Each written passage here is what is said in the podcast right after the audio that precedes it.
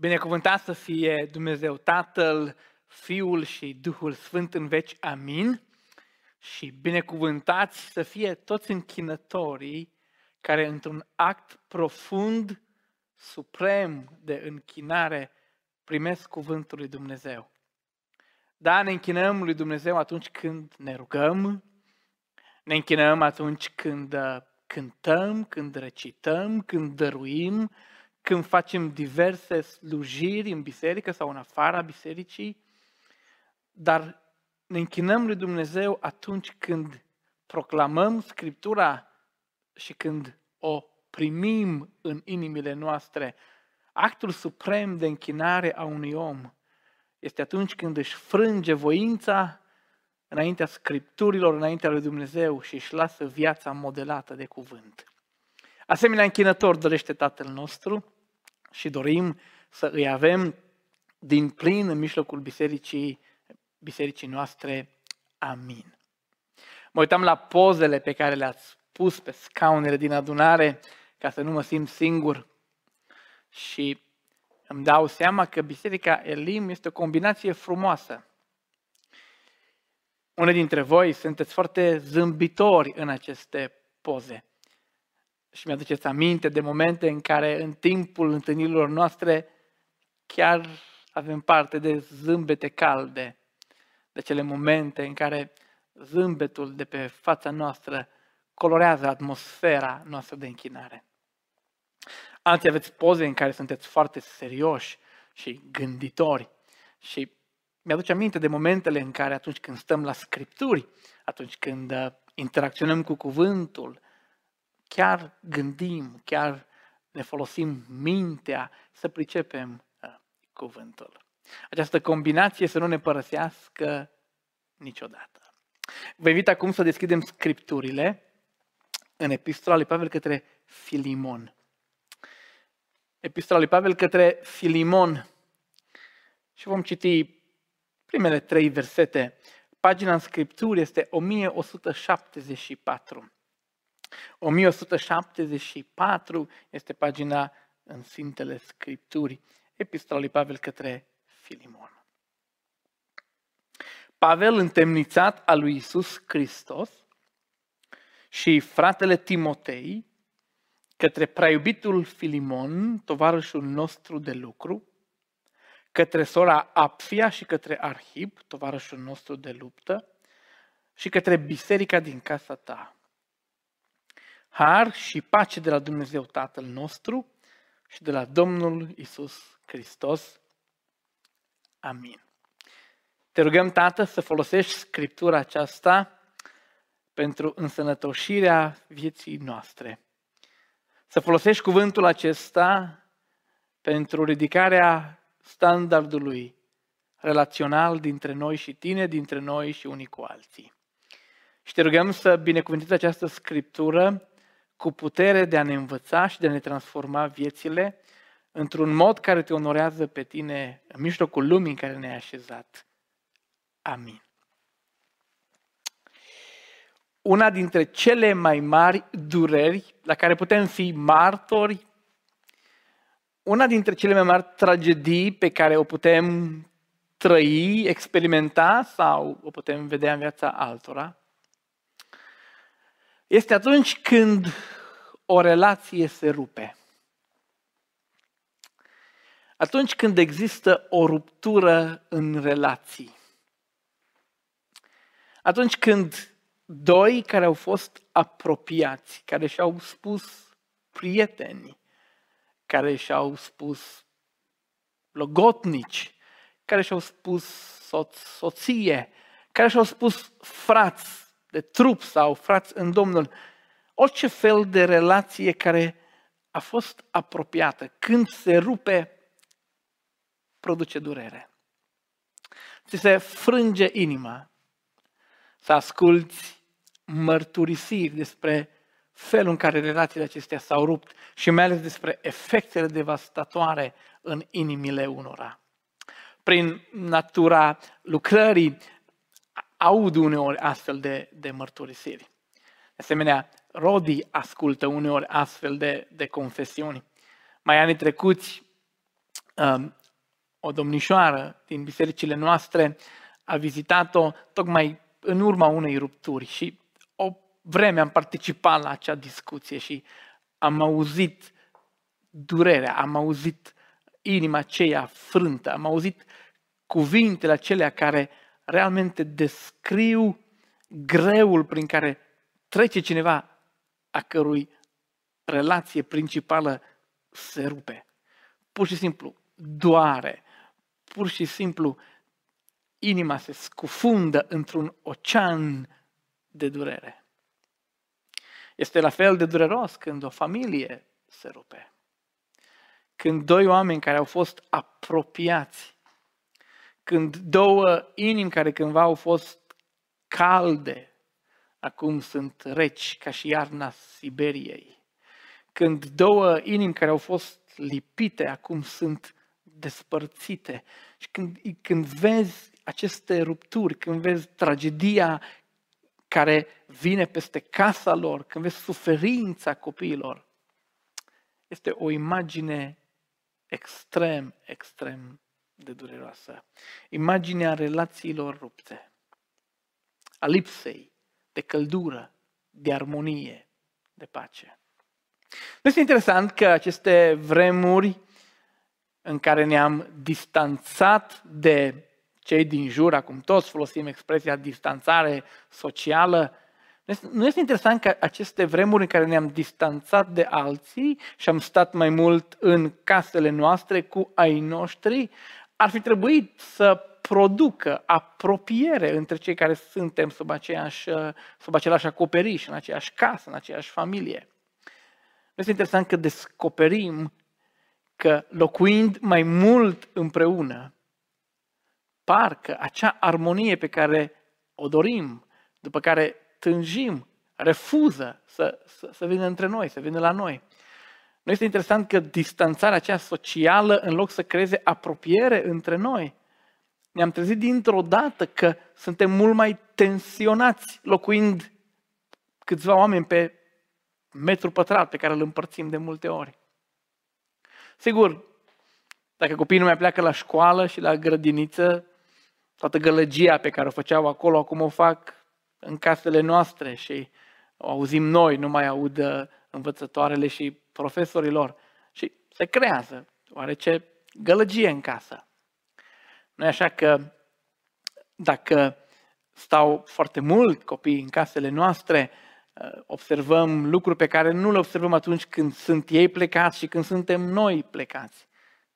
Dacă cumva le atingem uh, pasiunile, dacă cumva îi spui să fie mai puțin uh, petrecerea timpului pe jocuri, pe rețele, în fața computerului, în fața laptopului, sau chiar bărbatului dacă îi spui să înceteze cu aceste copilării. Așa că se produc tensiuni și dintr-o dată armonia pe care o dorim între noi dispare.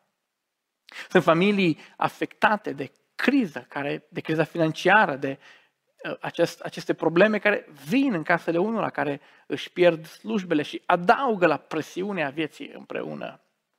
Ca să nu vorbesc de faptul că sunt familii care probabil au avut pe cineva în casă, pe cineva drag, care a fost infectat și dintr-o dată ești supus unor presiuni și unor tensiuni imense, nu știi cum să te porți, nu știi cum să te manifesti, apare frica, apare groaza și toate relațiile din noastre cu această presiune sub care trăim, cu această frică generală care este în societate, atentează la armonia caselor noastre și a legăturilor dintre noi.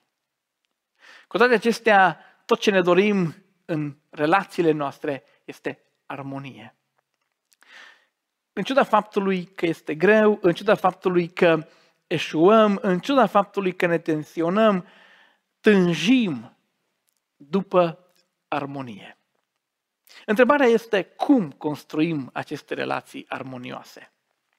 Toți le dorim, de la cei mici până la cei mari, în tot setul de relații pe care le avem, în toată diversitatea relațională în care trăim, dorim aceste relații armonioase. Întrebarea este cum construim aceste relații armonioase. Cum construim relații armonioase? Spun cum construim pentru că ele nu cad din cer și este o muncă grea pe care trebuie să o depunem fiecare dintre noi. Relațiile armonioase nu apar ca și un pachet, ca și un cadou pe care îl primim și care cade în mijlocul nostru, parașutat din cer și dacă îl avem bine, dacă nu, nu. Relațiile armonioase sunt rezultatul muncii, a construcției, a muncii asidue, a transpirației pe care o depunem fiecare dintre noi. Cum construim relații armonioase este întrebarea și răspunsul ca întotdeauna vine din cuvântul lui Dumnezeu. Dacă aveți Biblia deschisă la primele trei versete din cartea Filimon, dacă veți citi aceste versete prin lentilele pe care trebuie să le folosim când citim acest text, veți observa că primele trei versete mustesc de relații în armonie. În primele trei versete, în mod deliberat, apostolul construiește tabloul unor relații în armonie, în deplină înțelegere. Este un tablou deliberat pe care îl construiește ca să pregătească cititorul pentru relația dintre Filimon și Onisim. Acum, uh, o relație care are uh, probleme, o relație care este lipsită de armonie și care se va armoniza în finalul cărții. Dar um, la început este un tablou al unor relații armonioase, construit cu grijă, tocmai ca să producă în noi dorința de a trăi aceste relații. De exemplu, Pavel este într-o relație armonioasă cu Domnul Isus Hristos. Pavel este într-o relație extrem de armonioasă cu fratele Timotei. Pavel este într-o relație armonioasă cu preiubitul Filimon, tovarăș de lucru. Și avem termeni care indică că între Pavel și colaboratorii lui exista armonie, exista acea stare armonioasă pe care toți ne-o dorim. Inclusiv când este descrisă sora Apfia și Arhip, probabil o familie, de asemenea avem imaginea aceea unei familii care funcționează bine. Și tot ce se descrie în primele trei versete sunt oameni în armonie, în relații calde, care funcționează bine, ca să creeze în noi dorul, dorința, modelul de a construi și noi aceste relații armonioase. Întrebarea este așadar, cum? Cum construim relații armonioase? Primul răspuns al Scripturii este acesta. Construim relații armonioase având la bază o relație matură cu Domnul nostru. Construim aceste relații armonioase, după care tânjim, având la bază o relație matură cu Domnul nostru. Și dați-mi voie să repet și să spun ușor diferit. Nu putem să construim relații armonioase profunde între noi. Nu putem construi relații armonioase care să țină dacă nu avem la bază o relație matură cu Domnul nostru. Această relație matură cu Domnul nostru este temelia, este baza solidă pe care o putem folosi și pe care putem construi mai apoi relațiile armonioase cu cei din jur. Să, să încerci să construiești relații armonioase cu semenii, fără această relație cu, cu Domnul, este muncă imensă, asemenea meșterului Manole, care după ce zidește, găsește că toată munca lui a fost făcută în zadar. De cele mai multe ori, când construim fără Domnul relațiile noastre, ne trezim că am muncit degeaba și că edificiul relațiilor noastre se surpă pentru că n-a fost temelia acolo. În textul nostru, uitați-vă la cum această, această relație matură, solidă cu Domnul este la temelia armoniei dintre cei pe care i-am menționat. Primul cuvânt care apare în text și peste care trecem în mare viteză este Pavel. Însă dacă ne amintim, acest Pavel s-a numit înainte Saul. Numele Saul este asociat cu persecuția. Numele Saul este asociat cu acel efort de a distruge relațiile dintre credincioșii din biserica pe care l-o persecuta. Numele Saul este asociat cu lanțuri și cu înlănțuiri, cu oameni care au fost judecați, condamnați, cu oameni care au fost pedepsiți cu moartea. Numele Saul este asociat cu orice altceva decât cu armonie.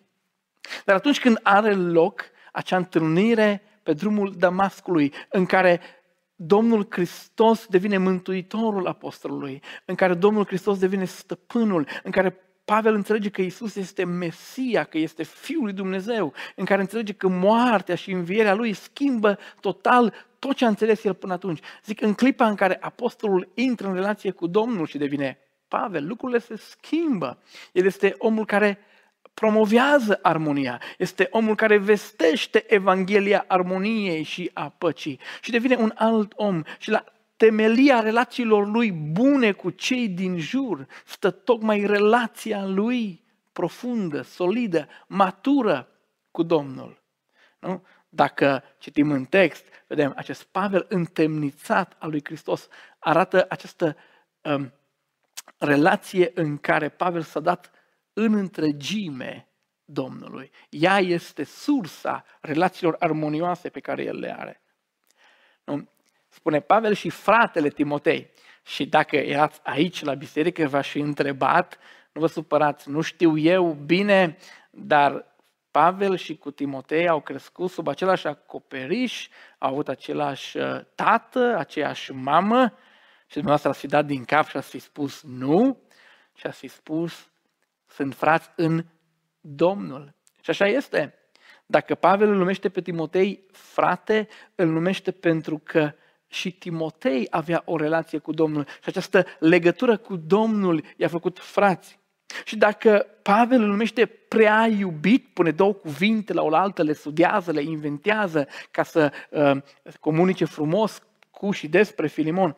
Dacă Pavel poate fi într-o relație armonioasă, dacă poate fi tovarăș de muncă cu un Filimon care este din lumea păgână, țineți minte cam cum se raportau evreii la păgâni, dacă între cei doi poate să fie armonie, este doar pentru că și Filimon a avut o zi în care s-a întâlnit cu Domnul și a avut o relație bună cu Domnul. Înțelegeți? La temelia relațiilor armonioase dintre noi stă această relație matură, solidă cu Domnul nostru. Această relație bună cu Domnul ne ajută să construim relații armonioase, pentru că ea este temelia. Știți, dacă ne-am face o casă, am fi de dreptul nebuni să începem cu acoperișul. Primul lucru pe care l-am face ar fi să facem o fundație solidă. Nu? Dacă uh, o soră dorește să facă o prăjitură bună, un tort bun, s-ar putea să-i lipsească cireașa de pe tort. Și înțelegem că nu întotdeauna este, dar nu poate face fără acel ingredient de bază, oricare ar fi acela. Înțelegeți? Așa cum la orice tort, la orice prăjitură este un ingredient de bază, la fel este în relațiile noastre. Dacă avem acest ingredient de bază, relația cu Domnul, putem construi relații armonioase și cu ceilalți. Relația cu Domnul este pentru relațiile armonioase pe care vrem să le construim, ceea ce este motorul pentru orice mașină, pentru orice autoturism. Dacă nu îl ai, dacă nu funcționează, autoturismul nu se mișcă. Această relație cu, cu Domnul este pentru relațiile armonioase pe care vrem să le construim, ceea ce este acea roată dințată dintr-un angrenaj, care atunci când este pusă în mișcare, mișcă tot angrenajul, scot roata dințată din sistem, totul se oprește. Cu alte cuvinte, avem nevoie de această relație solidă cu Domnul pentru că ea este cea care mișcă, care energizează, care susține armonia dintre noi. Și așa este. Fără relația cu Domnul nu avem nicio putere în a ne învinge egoismul care distruge relațiile. Nu e așa că acest egoism cu care venim în lume, acest monstru din noi, egoismul, faptul că ne gândim doar la noi, că ne punem pe noi uh, în fruntea listei și a dorințelor, faptul că ne preocupăm de noi în mod excesiv, distruge orice relație. Doar cei ce sunt în Domnul reușesc să țină sub control, să învingă, să recunoască egoismul și să schimbe viața. Și așa construim relații armonioase. Această relație cu Domnul ne dă uh, putere să iertăm atunci când suntem uh, răniți, atunci când suntem jigniți, atunci când suntem neglijați. Această relație cu Domnul ne dă resurse să mergem mai departe în armonie cu ceilalți atunci când lucrurile devin complicate. Această relație cu Domnul um, este cea care dă direcție relațiilor noastre, care pune relațiile noastre pe un drum bun, care direcționează relațiile noastre în, în direcția pe care orice relație biblică ar trebui să, să o aibă. Această relație cu Domnul ne dă resursele lăuntrice de care avem nevoie să construim, să investim, să o luăm de la capăt.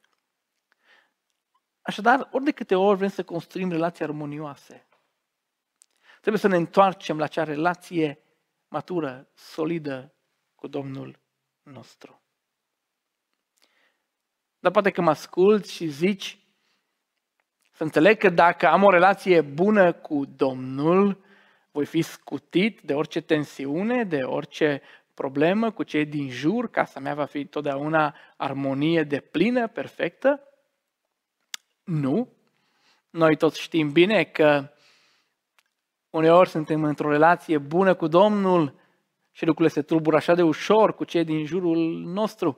Parcă unul ar spune că de ce dorești mai multă armonie cu Domnul, îți este afectată armonia cu ceilalți, pentru că diavolul tulbură lucrurile.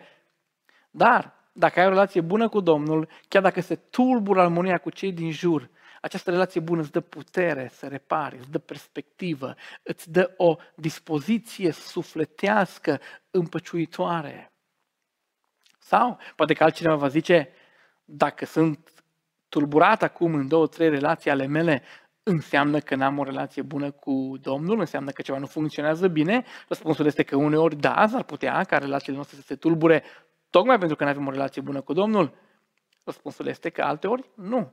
Și că pur și simplu în viața aceasta uneori trebuie să facem față la relații tensionate în ciuda faptului că avem o legătură bună cu Domnul nostru. Dacă să împachetăm prima parte a discuției noastre din această dimineață, putem construi relații armonioase cu semenii noștri, cu cei din jur, având la bază o relație matură cu Domnul. Dar, știți foarte bine, din experiențele dumneavoastră și din ceea ce vedeți de multe ori, din ceea ce observați, că în ciuda unei legături bune cu Domnul, totuși se întâmplă ca relațiile să explodeze așa de ușor, ca armonia să dispară așa de repede din mijlocul nostru. Și asta din multe motive, dar unul din motive este pentru că nu știm să ne respectăm, să ne arătăm respect unii altora.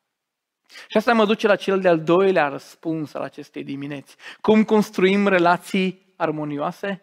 Construim relații armonioase arătând respect pentru semenul nostru. Da, construim relații armonioase, arătând respect pentru cei din jur.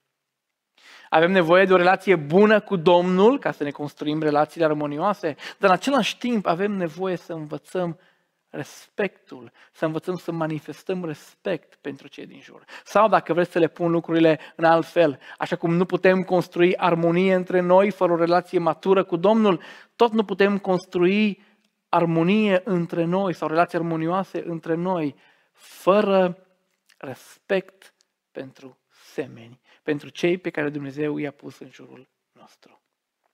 Primele trei versete mustesc de respect.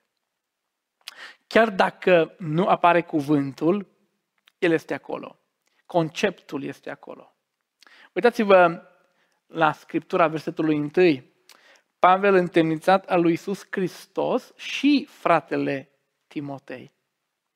Timotei este menționat ca și coautor al acestei epistole, deși cel mai probabil el n-a scris niciun rând. Însă, da, era cu apostolul atunci când el a scris această scrisoare, erau împreună o echipă misionară și Pavel din respect îl menționează și pe el. Este o menționare a lui care se naște dintr-un respect pe care Pavel îl poartă colaboratorului său. Am văzut uneori colegi, am văzut familii în care atunci când se prezintă câte o realizare, câte ceva ce ei au făcut, așa se prezintă încât doar unul este menționat, în timp ce acolo a fost un efort colectiv. Această menționare a celor care sunt în jurul nostru și care au făcut parte la ceva din ce noi am realizat este respect. Respect care construiește armonie. Fratele Timotei, de asemenea, prea iubitul Filimon, tovarășul nostru de lucru, um, Pavel știa că reputația lui Filimon a fost um, afectată de fuga sclavului său Onisim. Noi tot știm povestea din spatele acestei epistole. Și cei din jur uh, se uitau câteodată întrebător și mai comentau între ei, sigur, nu de bine au plecat Onisim de la casa lui Filimon. Pavel știe că lucrurile stau de fapt altcumva și că Filimon este un om de caracter, un om care trebuie prețuit, care trebuie respectat. Și scrie, inventează acest cuvânt, pune la oaltă prea iubitul ca să comunice respect pentru omul acesta, pentru omul lui Dumnezeu, pentru acest stăpân, uh, pentru acest om care ținea în casa lui o biserică, Filimon. Îl, îl respectă și încă îl respectă public această scrisoare fiind citită în, în biserică. Transmite un semnal apostolul că cei din jur, dacă vrem să construim cu ei relații armonioase, trebuie să existe respect. De asemenea, dacă uitați la versetul 2, apostolul salută sora Apfia. Și pentru noi um, lucrul acesta este obișnuit, pentru că noi ne salutăm între noi, pentru că noi salutăm surorile din bisericile noastre, pentru că le îngăduim să slujească cu darurile pe care, pe care le au și creăm spațiu pentru uh, participarea lor în viața socială, în viața economică, în viața bisericii. Și este corect să facem lucrul acesta, așa trebuie să-l facem, dar în vremea aceea nu există o altă epistolă și nu mă refer la epistole, la scrisori strict teologice, bisericești. Mă refer la cele laice, seculare. Nu există o epistolă în care o femeie să fie salutată. Pur și simplu. Nu că era bine, nu că era sănătos, nu că așa trebuia să fie, dar oamenii în îngustimea minților desconsiderau, erau lipsiți de respect public față de femei, nu considerau că pot să aibă un rol principal în orice uh, slujire. Și ce face apostolul este că salutând public, menționând public, rostind numele ei, scriind numele ei, indică respect. De asemenea, dacă vedeți, salută biserica și din nou este o formulă de respect. Ne putem, ne putem uita în întreaga epistolă, sunt atâtea alte forme de respect. De exemplu, Pavel spune, aș putea să-ți poruncesc, Filimon, ce trebuie să faci. Dar eu, apostolul, îți fac o rugăminte. Te rog, este din nou o formulare, o atitudine care arată respect. Și adevărul că știm prea bine, atunci când suntem respectați, atunci când arătăm respect, păstrăm, generăm, promovăm armonie în relațiile noastre. Orice lipsă de respect distruge armonia. Respectul este pentru armonia relațiilor ceea ce este udatul pentru orice floare. Atâta timp cât uzi o floare, ea înflorește. Atâta timp cât uzi cu respect o relație, relația aceea va înflori armonios. Respectul este pentru relațiile armonioase ceea ce este uleiul pentru motor. Pui ulei, poți să mergi, dacă nu, motorul se gripează. Este la fel cu relațiile noastre. Dacă vrem să le construim armonios, avem nevoie de acest ulei al respectului. Când punem respectul în relațiile noastre, chiar și atunci când lucrurile se complică, chiar și atunci când lucrurile uh, de, devin uh, dificile, chiar și atunci când trecem prin situații în care probabil din orice motive nu ne înțelegem sau vedem lucrurile diferit. Respectul păstrează armonia relațională. Nu? Și știm prea bine lucrul acesta din propriile noastre experiențe. Vă invit să arătăm respect verbal. Uneori parcă ne ascuțim cuvintele ca și un creon, ca și o săgeată, ca să înțepăm. Uneori ne folosim întreaga creativitate lingvistică doar că să asociem cuvinte care atunci când le rostim să rănească. Vă invit să găsim cuvinte ca și apostolul care să arate respect. Și da, soțul către soție, soția către soț, părinții către copii, copilul către părinte. Sunt așa de multe cuvinte care pot arăta respect. Vă invit să arătăm respect public. Noi toți știm că atunci când suntem în public, suntem uh, ușor sensibili. Că același lucru spus în privat, între patru pereți, nu ne-ar deranja sau l-am trece uh, cu vederea sau am trece chiar ușor peste el, spus în public ne afectează altcumva aceeași atitudine nerespectoasă a unui copil față de părinte în propria lor casă nu generează același răspuns ca și atunci când este cu public, știu eu, într-un magazin, într-o biserică, oriunde, oriunde am fi. Să învățăm această exprimare a respectului public. Ne putem exprima respectul um, nu doar menționând, știu eu, numele cuiva, dar arătând respect pentru gândirea, pentru ideile cuiva. Am observat adesea că avem acele fraze care indică lipsă de respect pentru felul în care cineva gândește, pentru felul în care cineva formulează. Noi bărbații care suntem mai aplicați către inginerie, către mecanică, către utilaje, dacă discutăm vreodată de mașini și despre reparații și despre lucrurile astea ale noastre și soția își dă cu părerea și se vede că n-a înțeles foarte bine despre ce vorbim, foarte multe ori putem rosti cuvinte care să indice lipsă de respect față de gândirea ei, față de ideea pe care și-a exprimat-o.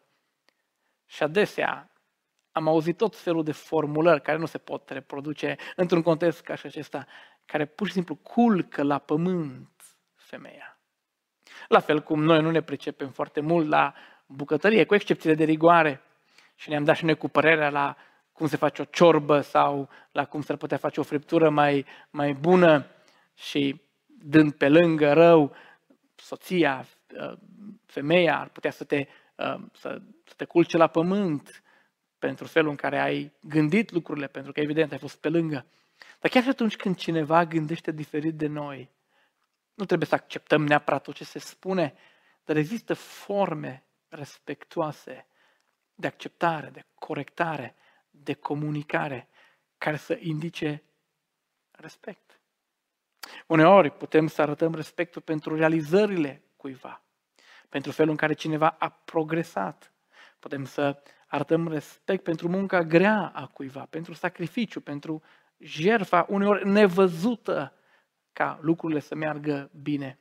Înțelegeți că există o sumedenie de feluri în care putem arăta respect și respectul întotdeauna generează armonie în relațiile noastre. Dar poate că ești ascultător și zici, Frate, dacă ai ști tu cât de mult respect eu și ce puțin respect primesc eu în casă. Frate, dacă ai vedea ce puțin sunt respectat eu față de cât respect. De unde să mai am forța aceasta? De unde să mai am puterea să continui să arate respect când eu nu primesc mai nimic? Este o întrebare bună. Țineți minte ce am spus la început? Că relațiile armonioase se pot construi având la temelie o relație matură, solidă, vie cu Domnul nostru? Inclusiv această resursă de a respecta omul vine tot din relația noastră cu Domnul nostru. Sau, poate că uneori vii și uh, obiectezi și spui, frate, eu pur și simplu, dacă pe mine nu mă respectă cineva, nici eu nu respect pe el. Și auzi oamenii spunând, dacă sunt respectat, respect, dacă nu, nu. Adevărul este că noi care suntem copiii lui Dumnezeu, nu facem așa. Noi dacă vrem să construim armonie, să promovăm armonia, să lăsăm porțile armoniei deschise, privim omul cu același respect cu care Domnul îl privește. Ne uităm la semenul nostru ca și la om creat după chipul și asemănarea lui Dumnezeu și arătăm respect chiar și atunci când noi nu-l primim. Asta pentru că, ca să împachetăm și al doilea răspuns, putem construi relații armonioase atunci când arătăm respect pentru semenul nostru. Așadar, întrebarea acestei dimineți este cum construim relații armonioase? Da, construim relații armonioase clădind pe această relație matură cu Domnul nostru și textul ne-a învățat că construim relații armonioase arătând respect, tratând cu respect pe cei din jurul nostru. Dar este interesant, toți am experimentat, că în ciuda unei relații solide, mature cu Domnul, în ciuda faptului că de cele mai multe ori ne-am învățat să respectăm și să arătăm respect față de semeni, uneori suntem răniți. Uneori lucrurile degenerează. Uneori lucrurile o iau la vale din punct de vedere relațional. Și intrăm într-o zonă de conflict, într-o zonă de război, sau intrăm în era glaciară a relațiilor. Și există așa de multe forme prin care relațiile noastre se distanțează. Și de cele mai multe ori pentru că suntem răniți. Pentru că nu ni se răspunde cu aceeași monedă. Pentru că iubim și nu ni se răspunde cu iubire, pentru că arătăm respect și nu ni se răspunde cu respect, pentru că facem sacrificii și nu ni se răspunde cu sacrificiu. Și lucrurile acestea produc rană. Și când ești rănit, este un moment delicat al relației. Dacă nu știi ce să faci, poți distruge toată armonia pe care ai clădit-o din greu ani de zile. De aceea, Apostolul mai adaugă ceva în această zi pentru noi. Clădim relații armonioase, construim relații armonioase, răspunzând cu har atunci când suntem răniți. Da? Construim relații armonioase, păstrăm armonia dintre noi, generăm armonie în relațiile noastre atunci când răspundem cu har rănilor care ne sunt făcute. Atunci când răspundem cu har, chiar dacă suntem răniți. Și repet, putem construi relații armonioase dacă răspundem cu har, cu favor, atunci când suntem răniți. Uitați-vă la versetul 3. Har și pace de la Dumnezeu Tatăl nostru și de la Domnul Isus Hristos. Har și pace de la Dumnezeu Tatăl nostru și de la Domnul Isus Hristos. Da, este un salut convențional, am spune. Apostolul, ori de câte ori scrie o epistolă, cu excepția la Galaten, da? salută, are un moment cald de, de salut. Și da, este convențional să saluți, așa se scriau epistolele. Și este respect, că tot vorbim de respect. Dar Pavel nu face doar atât că respectă o convenție. Când Pavel își construiește salutul, îl folosește ca să își transmită mesajul lui. Dacă vreți, Pavel inclusiv cu salutul vrea să construiască mesajul. Salutul lui este un salut cu apropo, cum spune noi, bate apropoul. Și asta face el. Atunci când apostolul salută și spune har și pace, îi amintește lui Filimon că a fost o vreme în viața lui în care acest cuvânt, har și pace, nu făceau parte din vocabularul lui. Cu atât mai mult a fost o vreme în care nu făceau parte din experiența lui, când nu era parte din bagajul lui, când pur și simplu harul și pacea erau stări străine de sufletul, de inima lui. Acest har și pace în mintea lui, lui Filimon, poate că sună diferit, sau sigur a sunat diferit de felul care sună astăzi pentru noi, când ne salutăm toată ziua cu acest cuvânt. Dar pentru un păgân care a fost străin de casa lui Dumnezeu, de poporul lui Dumnezeu, pentru un păgân realmente pierdut, întunecat, pornit către hăurile iadului, Evanghelia care l-a salvat, harul care a fost acordat, realmente a fost prețuit. Și acest salut, har și pace, îi amintește lui Filimon că a fost o vreme în care, deși a fost în întuneric, Dumnezeu i-a dat har și l-a adus la lumină. A fost o vreme în care, deși a fost pierdut, Dumnezeu i-a dat har și l-a găsit. A fost o vreme în care, deși a fost vinovat, Dumnezeu i-a dat har și l-a considerat nevinovat. Acest har și pace îi amintește lui Filimon că a fost o vreme în care a fost plecat departe de cărările lui Dumnezeu, a fost vrășmaș. Dumnezeu a dat har, l-a tratat cu har și acum l-a primit în casa lui. Și acest salut, har și pace, îl pregătește pe Filimon pentru clipa în care la ușa lui va bate Onisim, sclavul, cel care l-a rănit, cel pe care puteai să-l dai pe mâna legii și doar dacă se aplicau legile legale, pedepsile legale, pentru Onisim era grav. Dacă se mai și abuza lucru foarte întâlnit, lucrurile erau și mai complicate pentru Onisim, putea să-și piardă inclusiv viața. Zic, acest har și pace îl pregătește pe Filimon pentru momentul în care va trebui să răspundă cererii de iertare a lui Onisim. Când în fața lui va sta cel care i-a stricat reputația, cel care i-a dat peste cap economia familiei, cel care uh, a călcat în picioare încrederea care i-a fost acordată, cel care până la urmă a fugit cu niște lucruri pe care le-a furat din proprietatea lui, din casa lui. Zic, când îl va vedea în fața ochilor, acest har și pace îl pregătește să răspundă în același fel în care Dumnezeu ne-a răspuns nouă când noi am fost cei fugari, când noi am fost cei vinovați, când noi am fost cei care am produs prejudiciile Dumnezeului nostru. Acest har și pace este pus acolo ca să pregătească inima lui Filimon pentru un răspuns bun. Este ca și cum dacă eu aș vrea să împrumut 100 de euro de la fratele Andrei, care este aici la computer și lucrează, de el să nu știe ce doresc eu. Când ne-am întâlnit și l-aș saluta, l-aș pregăti fără să știe și aș spune, Domnul să-ți dea o inimă darnică. Și el, fără să știe ce vreau eu, să zică, amin, să mă ajute Domnul să fiu harnic. E, acum mi-aș putea lansa cererea mea. Bun, dacă tocmai ai spus amin la salutul meu, Domnul să-ți ajute să-mi împrumut suta aceea de euro de care am nevoie. Așa face Pavel.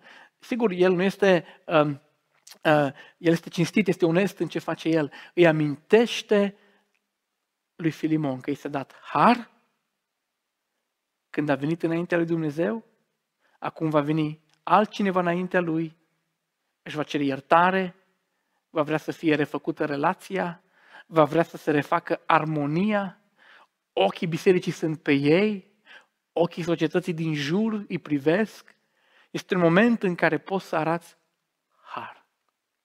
Și adevărul este că ori de câte ori arătăm har, ori de câte ori răspundem cu favor, sigur nu putem da har mântuitorul, la asta mă refer absolut, dar ori de câte ori arătăm har, bunăvoință, favor, ori de câte ori facem cu oameni ce nu merită și ce nici nu se așteaptă probabil cei mai mulți dintre ei, generăm armonie în relațiile noastre. Și noi toți știm asta. Am fost iertați ca și copii, am fost iertați ca și soți, am fost iertați ca și angajați, ca și lucrători, am fost în multe feluri, de multe ori, hăruiți de cei cărora le-am greșit. Și ori de câte ori cineva a făcut asta, a păstrat, a clădit armonia în relațiile, în relațiile noastre. În urmă cu câțiva ani de zile am programat împreună cu, cu Rodi o întâlnire, o, o conferință despre viața de familie la o biserică prietenă, apropiată, nouă, Biserica Providența din Suceava. Frații au vrut să aibă un timp în care să discutăm despre cum ne ajută cartea Proverbe în viața de familie, în viața de educare a copiilor și am pregătit lucrurile din timp, le-am planificat cu mult timp înainte. Frații au tipărit materiale, au făcut anunțurile, publicitatea pe care au dorit-o ei să, să o facă. Și urma ca vinerea după masa, undeva, dacă nu mă șer, la ora 6, să începem uh, întâlnirea noastră, continuând sâmbătă și mai apoi duminică.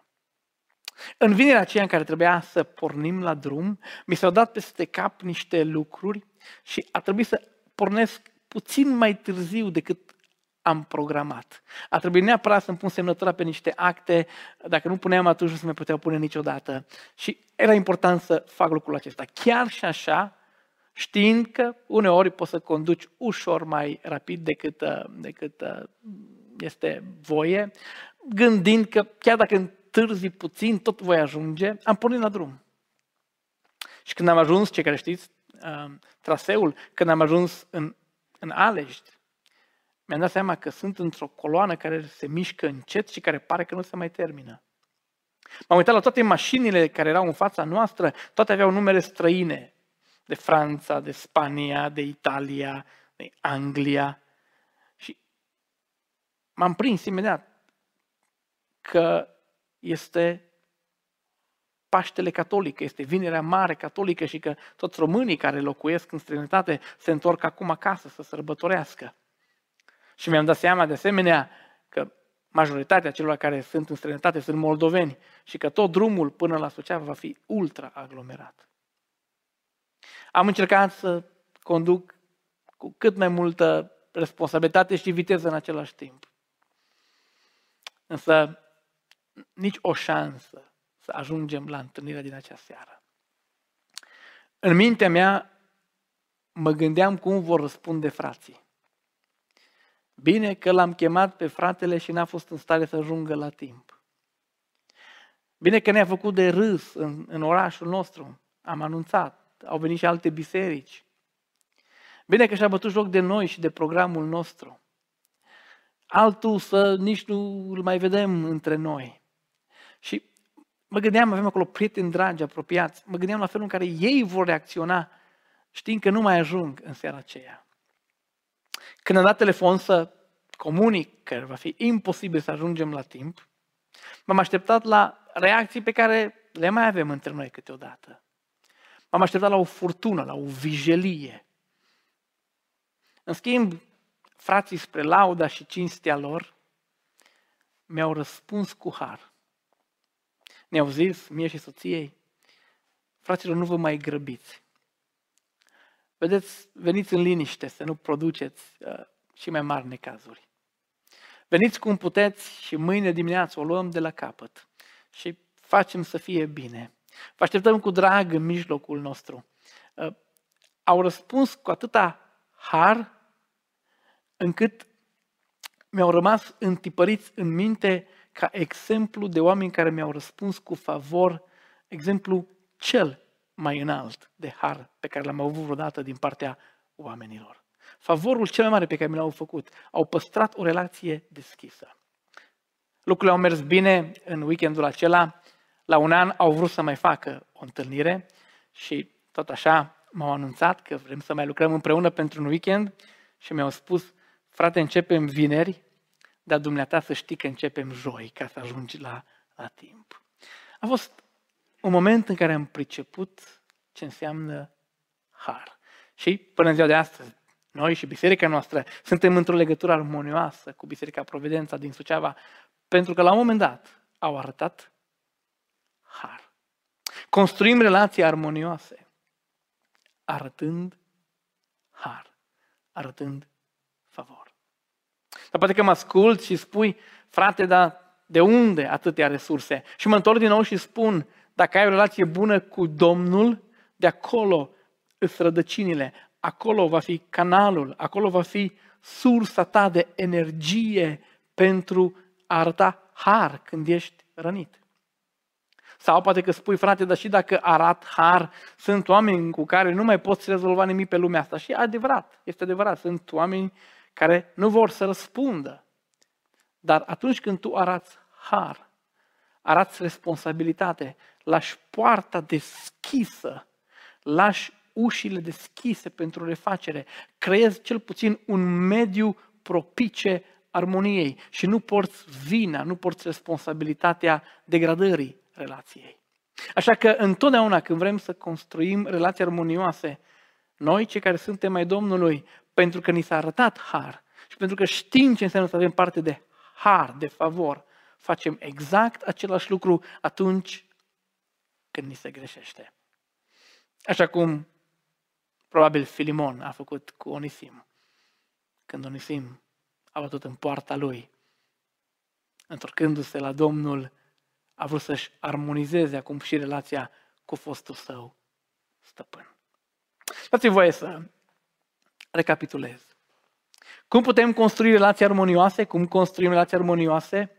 Ar trebui deja să știm că putem construi relații armonioase având la temelie o relație solidă, matură cu Domnul nostru. Construim relații armonioase arătând respect profund pentru semenii noștri. Și construim relații armonioase arătând har, favor, atunci când suntem răniți, atunci când ni se greșește. În urmă cu ani de zile, am făcut o misiune cu orchestra Bisericii din Păgaia. Am slucit ani de zile Biserica Baptistă din Păgaia. Am avut bucurii de, uh, de, de tot felul. Și într-una din veri am fost invitat să slujim cu orchestra la, biserică, la o biserică baptistă în Viena. Și uh, orchestra chiar suna bine, chiar uh, funcționa bine, era plăcută uh, la auz. Și am avut acest mesaj despre armonie în relații. Și i-am rugat să mă ajute să pun în memoria fraților acest mesaj într-un mod aparte. Și le-am spus că va veni un moment în care, chiar înainte de predică, ei vor mai cânta o cântare și o voi dirija eu. Deja dezastru era asigurat, dar dincolo de asta, i-am rugat atunci când eu voi dirija cântecul, ei să cânte ce vor ei. Le-am spus că fiecare își poate alege partitură sau poate să nu-și aleagă partitură și poate cânta ce vrea el. De asemenea, i-am rugat să nu se abțină de la, uh, de la a cânta, pentru că reacția ar fi să nu, să nu facă asta. Le-am spus să cânte tare. Le-am spus la toți cei care aveau mandoline să dea pe corzi ca pe o chitară. Le-am spus la celor care aveau viori să scârție cât de tare din viori. Le-am spus celor care cântau la flaut să fluiere tare, să sufle tare în flaut, ca să sune tare și fals. Am spus chitărilor să facă exact același lucru. I-am încurajat să-l facă. În clipa în care mi-am cerut voie să dirigez eu cântarea, nimeni nu știa din biserică ce urmează decât pastorul. A început vacarmul cum ei nu erau obișnuiți cu falsul acela, au vrut să o lase mai moale, eu ca un dirijor bun le-am solicitat și mai mult volum și în ciuda faptului că aș fi vrut să-mi pun degetele în urechi, în ciuda faptului că două, trei perechi de căști nu te-ar fi scutit de zgomotul acela, am ridicat volumul și am lăsat pentru o vreme să sune fals. Fals este puțin spus. A fost groasnic. A fost insuportabil pentru orice afon, surdul ar fi reacționat la cântecul acela. Când am simțit că nimeni nu mai rezistă la cântecul acesta, l-am oprit. M-am întors către pianistul nostru și l-am rugat pe el să cânte. Fratele Adi cântă extrem de frumos la pian.